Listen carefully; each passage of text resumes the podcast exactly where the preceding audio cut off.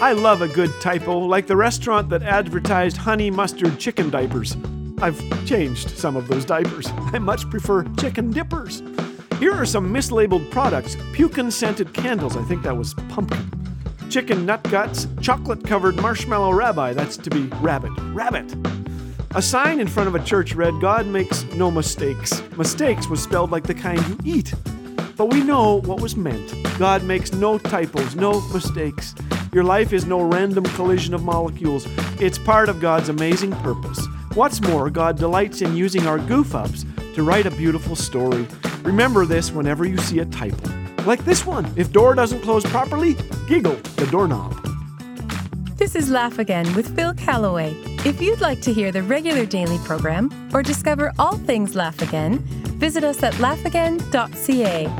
Laugh Again, truth bringing laughter to life.